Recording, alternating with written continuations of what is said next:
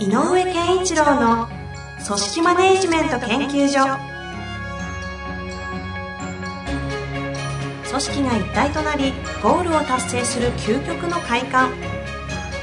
上場企業から中小企業まで延べ200社以上の支援を行った井上健一郎が組織人に関するあらゆる問題を分かりやすく解説します。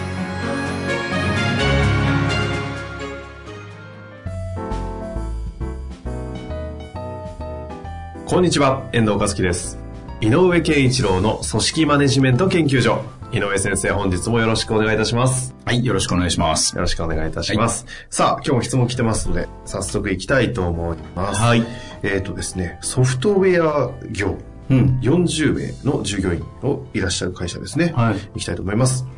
えー会社説明会などで学生に対して質疑応答の時間を設けるのですが、何も質問がないという学生が多いです。うんうん。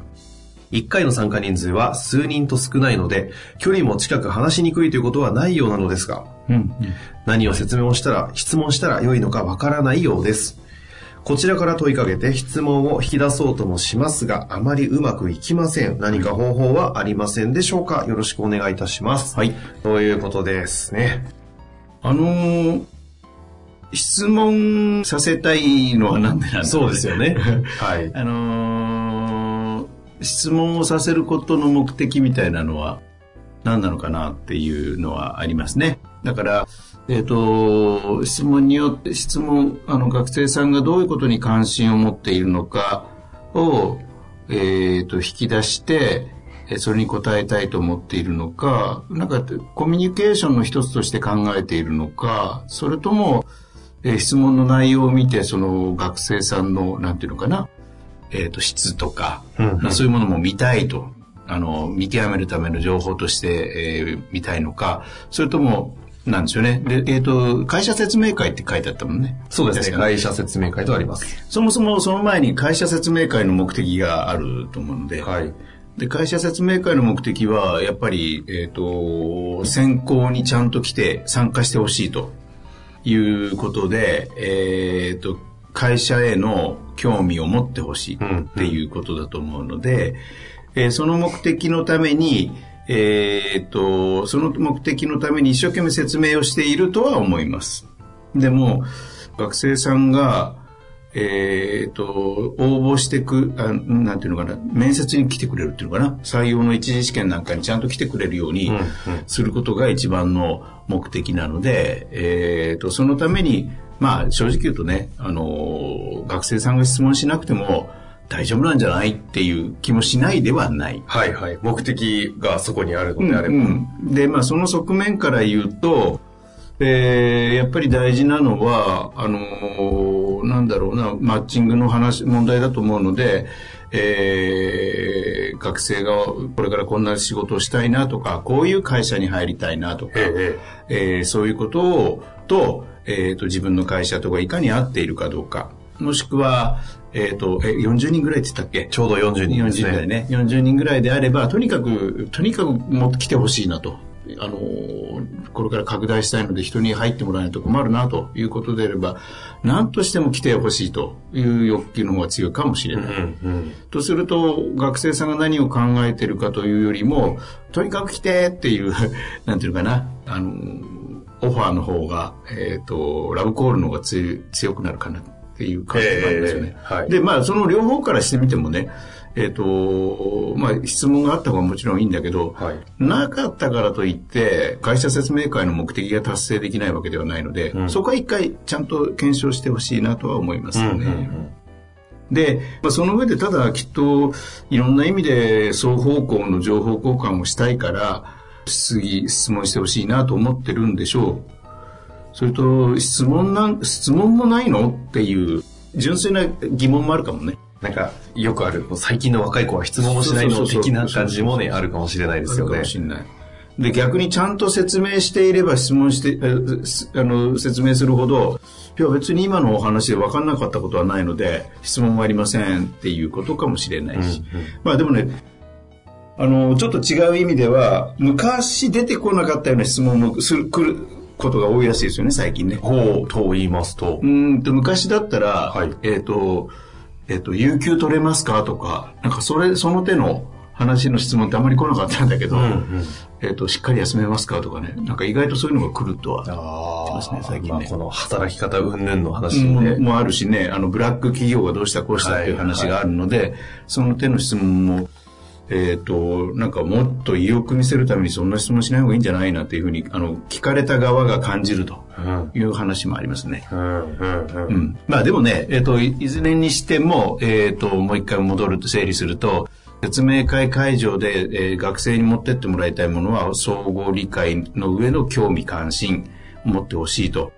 いうことと、こちら側としては、えーあの、おこちら側としても同じであり、なおかつ、えー学生さんのなんか気になってることみたいなのを傾向として知りたいみたいなもちろんあると思うので、うんうん。で、えっと、一個は、えー説明会なんだけど、説明しないっていう方法もあるんでね。それはワワーク的なものにするとかってことでとすか？か、えーワークとかっていうか、えっ、と、変な話、何が知りたいですかって聞いちゃうとかね。だから説明会でパワポで、うちの会社はこうでこうでっていう説明会、みんながやってる説明会の流れじゃないやり方をしてみるとか。なるほど。その完完璧に、えっ、と、学生さんの方から、もう数人だって言ってるから、うんうん。えっ、と、順、もうメモ書きでいいので、順番にこう、あの、書いて、この点について知りたいですとか、っていうことを書かせて、それで臨むっていう手もあると思うんですうんうん。でね、その、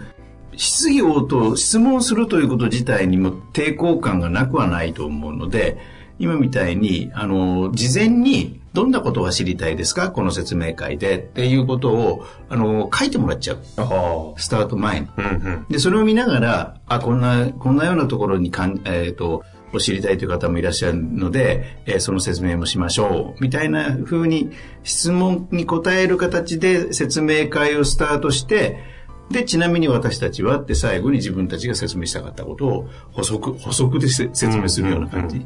だからもうなんかこう、学生さん何が知りたいのっていうところのストレートなところを最初に、えっ、と、メモ書きでいただいて、これでやるって手もあるような気はしますね。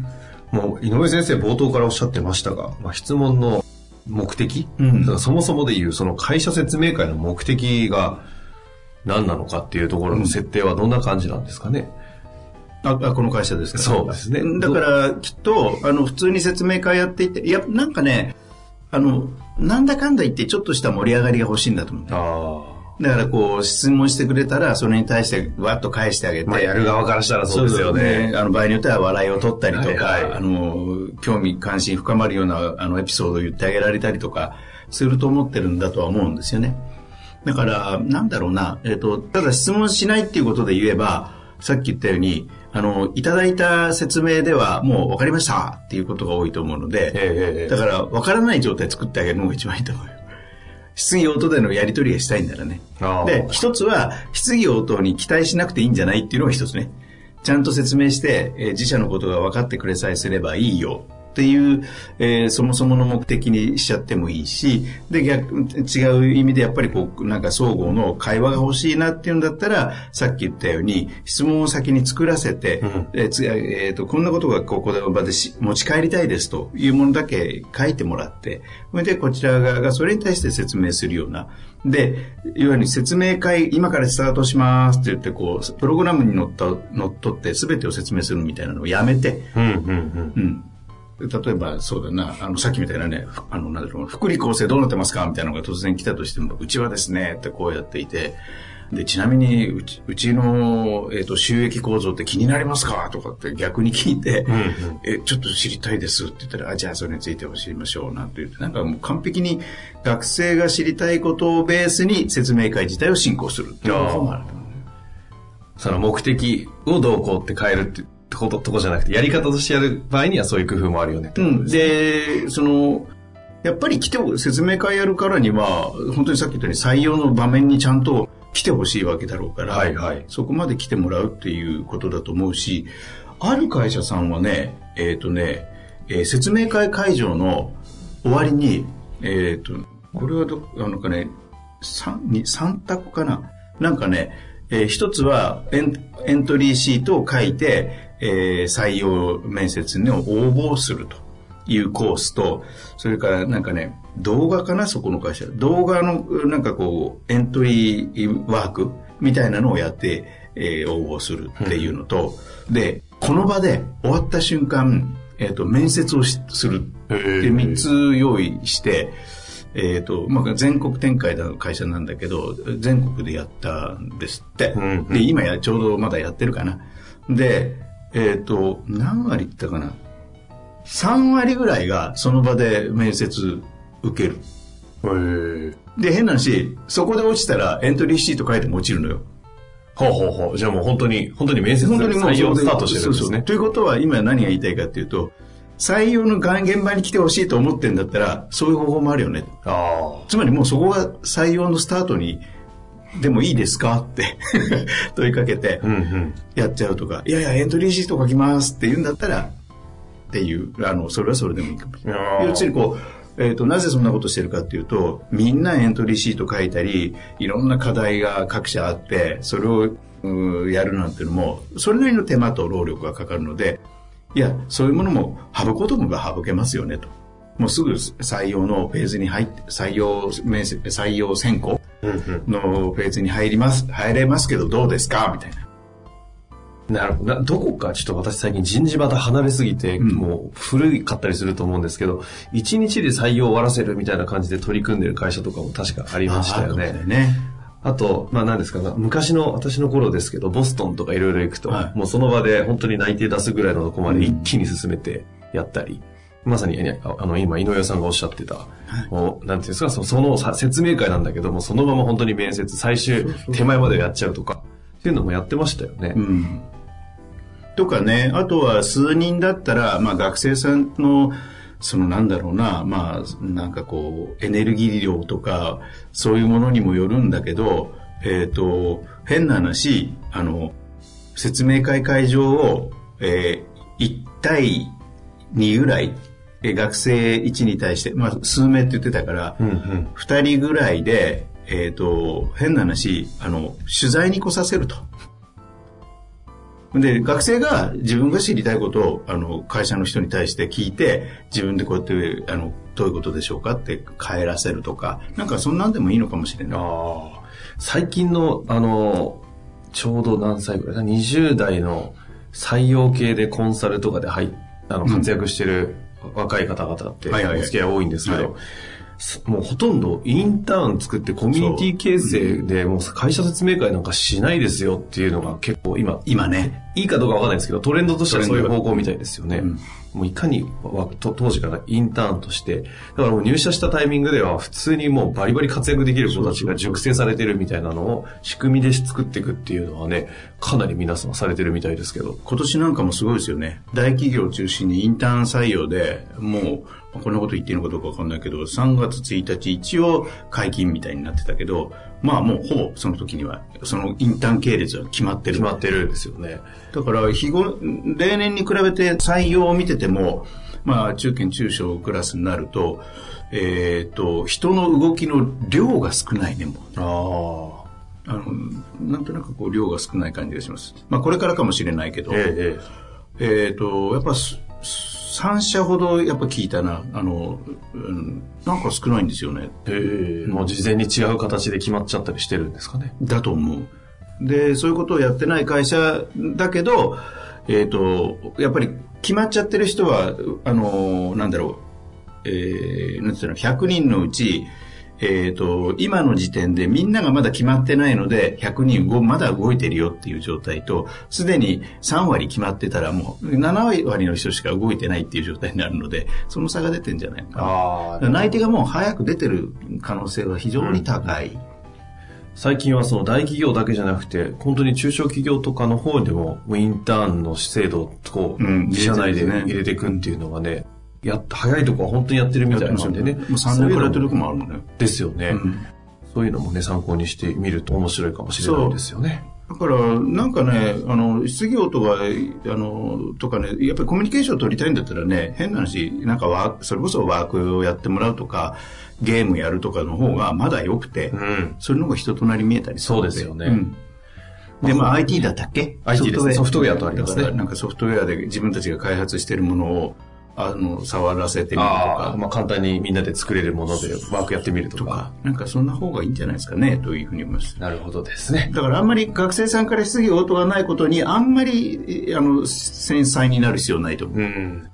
というわけでね、その会社説明会、そもそものその目的みたいなところも一回ちょっとはい考えていただいて、はいやっていただくといいかもしれませんね。はいというわけで、井上先生本日もありがとうございました。ありがとうございました。